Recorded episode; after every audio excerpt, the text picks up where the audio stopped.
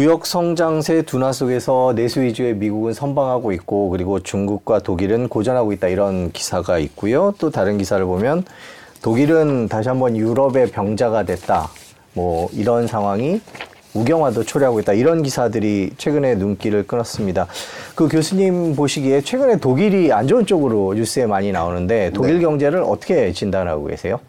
일단 좀 장기적인 텀에서 생각해 보면 2000년대 독일은 소위 슈퍼스타. 네. 당시 영어로는 economic superstar 이렇게 표현할 만큼 뭐 거의 유럽의 맏형급으로 엄청난 성장 속도로 이렇게 움직였었는데 그때 성장 동력이었었던 게 자동차입니다. 네. 자동차 많이 수출하고 또 인건비도 낮추고 뭐 해야 되니까 아, 동유럽 국가로 제조 기지를 막 옮기고 offshoring 하면서 또 생산성을 또 추구하면서 그렇게 성장했었던 그런 나라인데 방금 말씀하셨던 것처럼 이제 sick man of Europe 유럽의 병자다라는 닉네임으로 뭐 블룸버그 이코노미스트 각종 언론에서 계속 그렇게 표현하고 있습니다. IMF가 독일 경제를 진단했을 때 네. 23년 경제를 마이너스 0.3%. 그러니까 올해 경제를 보면 역성장하는 나라가 그렇게 많지는 않거든요. 네, 지금 표가 나가고 있네요. 네. 보시는 것처럼 23년 경제가 마이너스 0.3%고 24년 경제는 1.3%로 그러니까 역성장한 것 치고 기저효과가 반영된 걸 생각해 보면 1.3% 성장도 굉장히 미진하거든요. 네. 그러니까 이렇게 독일 경제가 어떻게 보면 늪에 빠져 있는 느낌으로 이야기를 하고 있습니다. 근데 이 마이너스 0.3%를 좀 생각해 보면 G7 국가나 뭐 이런 대형 국가, 우리가 뭐 주요국이라고 하는 그런 나라들을 쭉 나열해 보면 유일한 역성장 국가예요. 음, 네. 그러니까 세계 경제적으로 다 어려운데 독일은 유독 역성장할 만큼 굉장히 어려운 상황에 놓여 있다 이렇게 판단하고 있습니다. 왜 독일이 이렇게 갑자기 네. 각광을 받다가 역성장까지 이렇게 떨어지게 된 거죠? 일단은 그 산업 구조나 독일 경제 구조나 뭐 여러 가지 모습들을 이제 살펴보면 네. 뭐 우리나라보다 더 앞서서 인구 구조 변화를 만났던 거 그리고 그 인구 구조 변화에 적절히 대응하지 못했던 거 이런 구조적 변화도 물론 있습니다. 근데 최근 2022년, 23년 2년 동안에 벌어진 러시아 우크라이나 전쟁. 근데 독일은 유독 아, 수출을 중국에 의존했었고 독일의 최대 교역국이죠. 네. 수입과 수출액을 더하면 7년 동안 연속으로 중국이 최대 교역국이었어요. 그렇게 중국에 대한 교역량을 늘려나가고 있는데 근데 중국 경제가 소위 꼬꾸라지고 있잖아요. 네네. 예전만큼 성장 속도를 유지하지 못하고 있잖아요. 그런 것들이 결국 중국 대중국 수출이 이제 어려워지니까 중국도 같이 어, 어려워지는 모습이고 두 번째는 이게 독일은 제조 강국이다 이런 표현이 있잖아요. 제조 강국이라는 얘기는 제조를 그렇게 많이 한다. 다른 말로 수출하는 국가다라는 뜻이에요. 그러니만큼 수출도 중요하지만 그 제조를 하기 위해 필요한 자재, 원자재나 에너지 것 이런 것들이 필요한데 워낙 러시아의 에너지의 의존도가 높았단 말이죠. 네. 보시는 것처럼 석탄, 천연가스, 석유가 가장 대표적인 에너지인데 네. 이 에너지 말고도 광물 자원, 철, 비철 금속 각종 이 원자재에 대한 의존도가 완전히 거의 러시아에 전적으로 의존했었어요. 왜냐하면 러시아산이 제일 쌌으니까요. 예, 천연가스뿐만 아니라. 근데 이제 러시아로부터의 어떤 어, 원, 원료 수입이 좀 금지되는 그 경제 제재를 단행했죠. 이걸 좀 바꿔 얘기하면 서방이 결과적으로 러시아한테 뭔가 화살을 꽂으려고 던졌는데, 창을 던졌는데, 그게 돌아와 가지고 부메랑이 돼서 서방 국가 같이 당하는 모습? 러시아에 대한 에너지 의존도가 높았던 이런 유로피언 국가들이 결과적으로 러시아로부터 에너지를 수입하지 못하고 그러면 에너지 수입 의존도를 낮추거나 다른 나라에 대한 의존도를 높이거나 이렇게 하는 과정에서 에너지 의존형 산업들, 화학 산업 같은 경우 대표적이죠. 이런 산업들이 완전히 망가집니다. 그러니까 에너지 조달 비용이 늘어나고요. 그러다 보니까 또 한 가지 겪는 게 고물가인 거예요. 그러니까 우리나라 되게 재밌는 게 우리나라가 어, 물가 상승률 정점이었던 게 22년 7월로 기억합니다. 6.3%였어요. 그게 25년 만에 최고치였어요. 그리고 지금 현재는 물가 상승률이 2%대, 3%대로 나름 떨어진 거야. 네. 아직도 고물가지만. 근데 독일 물가 같은 경우는요. 지금 많이 떨어진 게 6.4%입니다. 네. 많이 떨어진 게. 그만큼 독일의 경우에는 물가 상승률이 어마어마한데 독일뿐만 아니라 주로 러시아에 대한 어, 에너지나 비철금속과 같은 광물 의존도가 높았던 이런 나라들이 결과적으로 이런 에너지 공급을 스스로 차단도 하고 그리고 독일에 대한 의존도를 낮추고 다른 에너지 산업 구조로 바꿔나가자. 그러니까 석유화학 산업에서 내연기관차에서 비, 어, 이 화석 연료에 기반한 산업, 가장 대표적인 게 전기차. 이런 거대한 변화를 이뤄나가는데 그게 또 잘 안 이루어져요. 왜 그러냐면 숙련 노동자들이 주로 고령자거든요. 네. 독일의 고령화율이 우리나라보다 훨씬 높습니다. 한 23% 정도 됩니다. 네. 그러니까 고령자가 많고 어, 생산 연령 인구가 부족하니까 그것을 주로 저렴한 인건비의 동유럽 국가나 이런 나라로부터 소위 조달을 한 건데 노동력을 대체한 건데 근데 지금은 그 노동력 노동자들이 숙련 노동자들이 고령화됐고 그런 거대한 패러다임 변화에 대응을 안 하고요. 그리고 자기 것을 계속 짊어지고. 그러니까 이런 독일 산업 구조나 경제 구조를 보면 독일이 지금 어려워진 거 맞는데 이게 우리 경제에 주는 함의가 크다.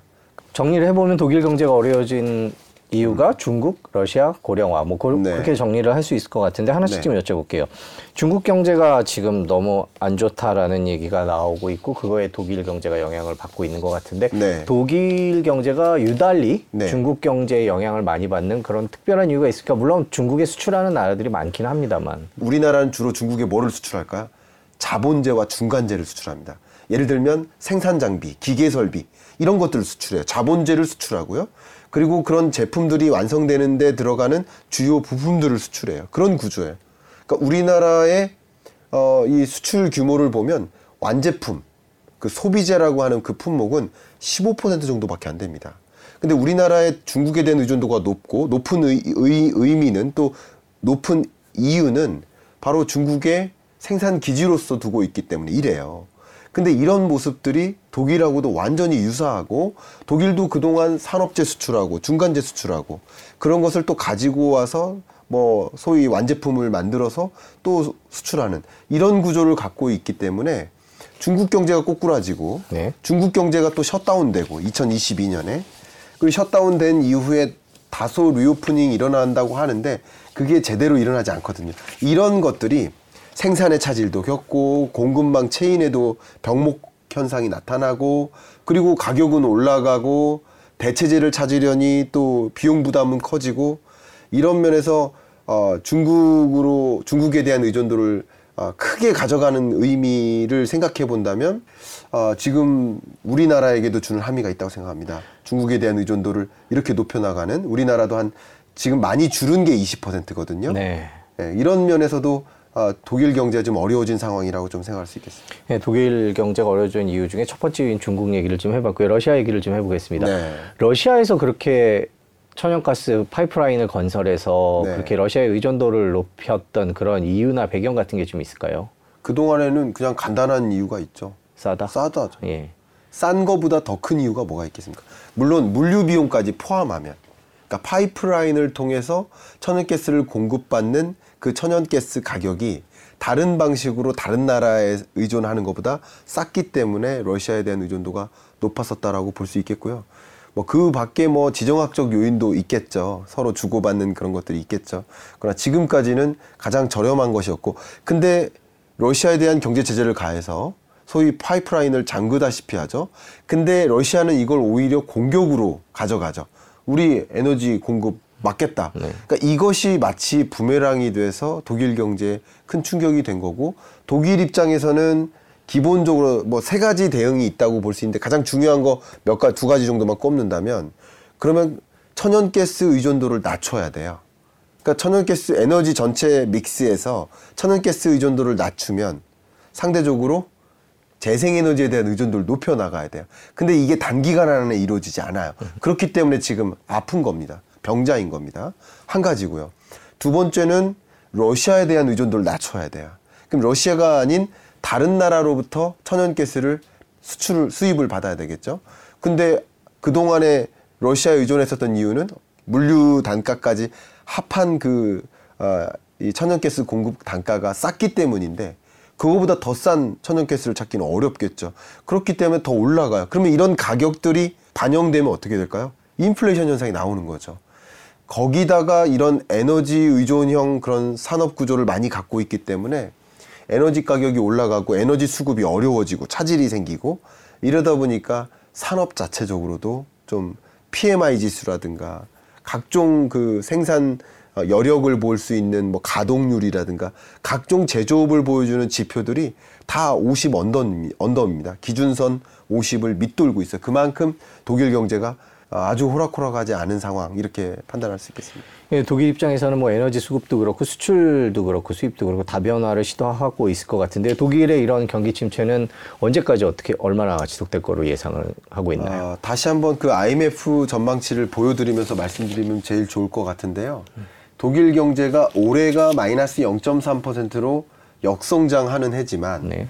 그런데 24년 경제도 1.3%로 재밌게도 역성장 마이너스 0.3인데 역성장을 고려해서 기조효과를 생각해 보면 굉장히 강한 플러스 반등이 있어야 되는데 역성장과 비교했을 때도 1.3%로 이렇게 못 미치는 상황이라고 한다면 독일 경제가 매우 어려운 소위 장기 침체로 진단할 수 있겠고 어, IMF도 이제 2028년까지 전망치가 데이터로는 제시되어 있는데 네. 그 숫자를 봐도 네. 1%를 웃돌기가 어려운 계속 1% 밑에서 그러니까 지지부진한 흐름. 그러니까 독일도 장기 침체에 처, 처하는 모습이고 어, 중국은 좀 다른 사정이지만 구조적으로 저성장 고착화되는 모습이고 뭐 우리나라도 그렇고 이제 세계 주요국들이 장기 침체의 시대로 맞이하는 게 아닌가 하는 생각을 저는 개인적으로 갖고 있습니다. 독일 얘기를 해봤는데 다른 프랑스나 영국 같은 유럽 국가들은 조금 성격이 다르죠. 스페인도 그렇고 이탈리아도 그렇고요. 뭐 산업 구조적으로 좀 차이가 있겠고 네. 독일처럼 제조 강국이지는 않겠죠. 아, 역시 IMF 전망치를 가지고 비교적으로 보여드리면서 말씀을 드리면 좀 더 이해하시기 쉬우실 것 같은데요. 네. 지금 보시는 것처럼 2023년 독일 경제는 역성장하지만 그 유로존 차원에서 봐, 보시면 네. 유로존은 위에 있는 0.9%입니다. 네. 그나마 그 독일만큼 어렵진 않아요. 그 다음 숫자만 먼저 보여드리고 설명을 추가적으로 하겠습니다. 프랑스가 그 바로 밑에 있는데 프랑스는 0.8%입니다. 네. 그러니까 좋은 경제는 아니에요. 그러니까 지금 이렇게 중국에 의존하거나 러시아에 의존하거나 이런 모습들은 유로피언 국가들이 어, 그냥 동시다발적으로 겪는 현상이라고 볼 수 있을 것 같아요. 근데 프랑스 같은 경우는 상대적으로 어, 다 잘 아시겠지만 뭐, 기자님도 농업, 잘 아시잖아요. 예, 농업 네. 국가 농업 중심 그렇죠. 국가잖아요. 그러니까 상대적으로 그 충격이 덜 할 수 있는 거고요. 어, 식료품 가격이나 농산물 원자재 가격이 치솟을지라도 농업 국가다 보니까 자국산으로도 대체할 수 있는 능력이 네. 있는 거예요. 그러니까 식량 안 보 면에서 괜찮다는 거예요. 근데 여기 보시는 것처럼 그 밑에 쭉 내려가 보면 영국이 있습니다. 네. 독일 밑, 아니, 어, 일본 밑에 영국이 네. 있고요. 영국 경제도 0.4% 네. 성장세가 미진. 그러니까 독일뿐만 아니라 유로피언 국가들이 전반적으로 매우 부진합니다. 그러니까 왜 부진하냐? 네. 부진할 수밖에 없. 그러니까 독일은 역성장이고 다른 나머지 유로피언 국가들은 주로 부진하다, 경기 침체다. 그러니까 독일은 거의 경제 위기에 가까운 상황이고 나머지 국가들은 경기 침체, 강한 경기 침체다. 그러니까 결과적으로 고물가의 충격을 받았고 고물가는 위에서 끌어내리는 충격이라고 볼 수 있을 것 같아요. 그리고 또 고금리 압력을 받죠. 그러니까 기업들이 적극적으로 투자하지도 못하고 이 고금리 상황에서 가게도 적극적으로 소비할 수가 없어요. 대출 받아다가 소비할 수가 없어요. 이런 상황이 계속되다 보니까 산업 생산은 더 어렵고 근데 하물며 중국에 대한 의존도가 수출 의존도가 높았는데 중국이 22년에 2차 셧다운 당하고 23년 현재 경제 거꾸라지고 있고 전반적으로 어 이제 러시아와 러시아는 이제 에너지나 자원 또 중국은 이제 수출 그런 관점에서 러시아와 중국의 의존도가 높았는데 오히려 러시아와 중국에 따른 역습 결과적으로 이렇게 표현도 하더라고요. 러시아에 대한 경제 제재를 가한 건데 결과적으로는 독일에 대한 경제 제재 아니었냐. 그럼 결과적으로 러시아에 대한 경제 제재가 또 서방이 중국에 대한 경제 제재가 그게 오히려 또 역습을 어 그냥 피해 나갈 수 없는 상황 이렇게 좀 진단을 할 수 있을 것 같아요. 매년 경제 전망 책을 쓰시는 네. 걸로 알고 있습니다. 그럼 이제 지금 해주시는 말씀을 들어보면 네. 세계에서 가장 규, 규- 경제 규모가 그다음 미국을 제외하고요. 예. 그다음에 두 번째라고 말하는 중국. 그다음에 또 다른 축이라고 하는 유럽이 다 안 좋다. 2등, 3등이 다 안 좋다라는 결론인 네. 것 같습니다. 그러면 맞습니다. 내년도 경제는 아주 어려워질까요? 매년 키워드도 하나씩 내놓고 경제 전망을 하시는데 지금 조금 이르긴 하지만 지금 네. 9월이라서 먼저 이르긴 말씀- 하지만 먼저 말씀드릴 수 있습니다. 네, 그러니까 어떤가요? 어, 10월 11일 날 나가니까 네. 거의 이제 한 달 전에 말씀드리는데 제가 23년 경제 전망에 앞에 붙은 용어가 Great Recession이었어요. 경제 위기라고 오해하지 마시고요.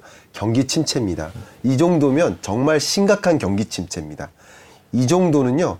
2008년 글로벌 금융위기나 2020년 팬데믹 경제 위기 이 두 개의 해를 제외하면 근현대 역사상 가장 안 좋은 경제예요. 네. 근데 24년 경제를 저는 수식어를 앞에 붙였는데 네. 뭐 안타깝게도 스태그플레이션입니다. 스태그플레이션이요. 예. 네. 그러니까 고물가 문제를 해소하지 못한 채 24년을 만나는 거고요. 음. 그런데 역시 고금리는 여전한 거고요. 그러다 보니까 물가 잡으려고 금리를 높였는데 물가가 안 잡히니 sticky한 인플레이션이 계속 나오다 보니 금리를 인하할 수가 없는 여건, 쉽게 인하할 수가 없어요.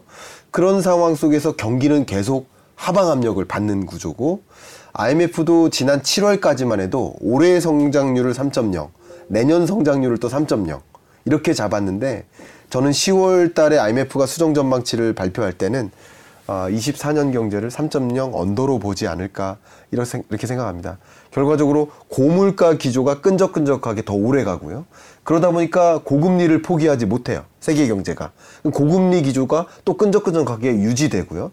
그게 세계 경제를 부정적으로 하방 압력을 주는 모습 저는 그렇게 진단을 하고 있습니다. IMF 경제 예상에 따르면 그래도 내년이 올해보다 더 나을 거다라는 전망도 한때 있었는데 지금 상황이 좀 바뀐 조금 건가요? 바뀌었습니다. 네.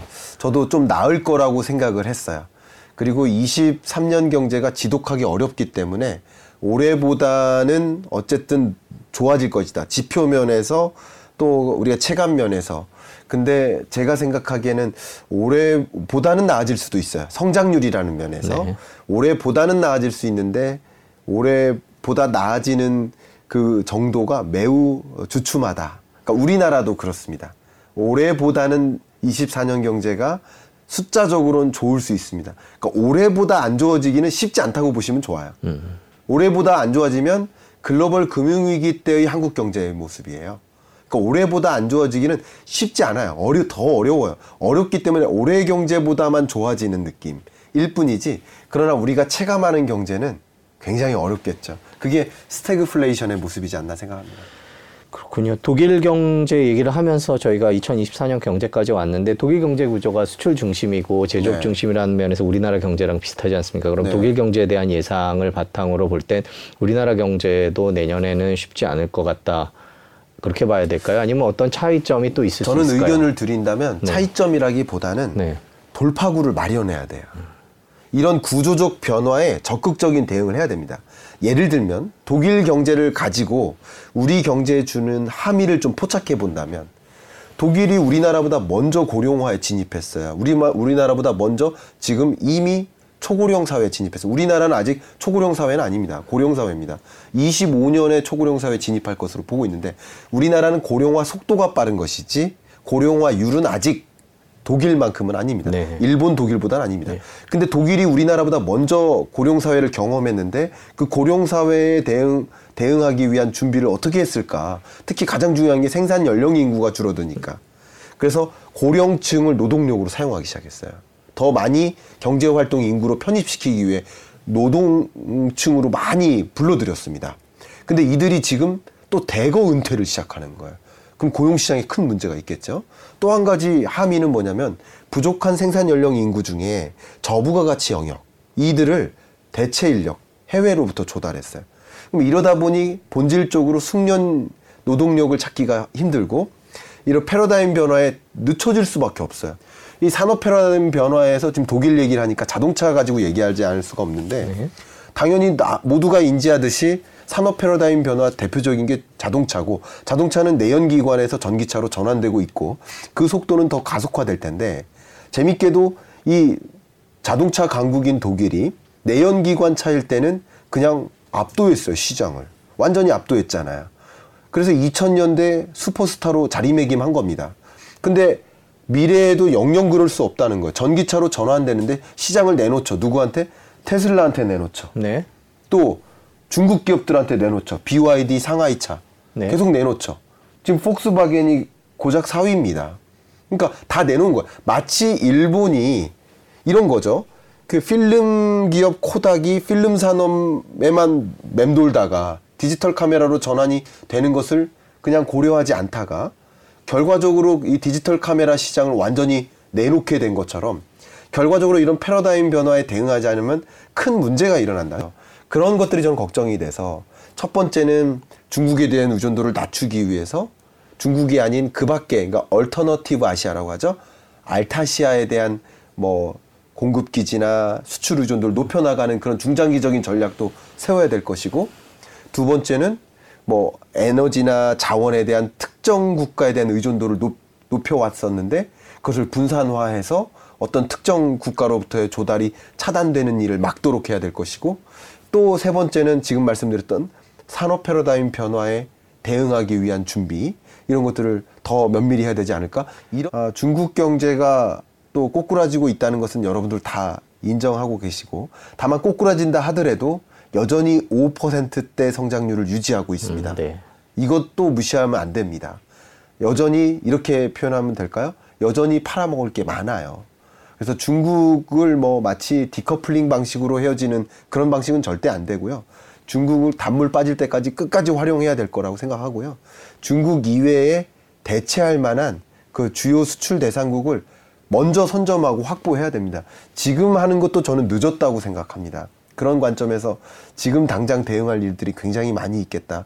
특히 독일 경제가 이렇게 어려운 국면에 놓이고 앞으로도 장기 침체를 면치 못하겠다라는 이런 것들을 관찰한다면 거기서 주는 함의를 좀 생각해 보고 중장기적이든 단기적이든 정책적이든 경영 전략적이든 그런 대응책을 정말 심도 높게 고민해야 되는 시점이 아닌가 생각을 하고 있습니다.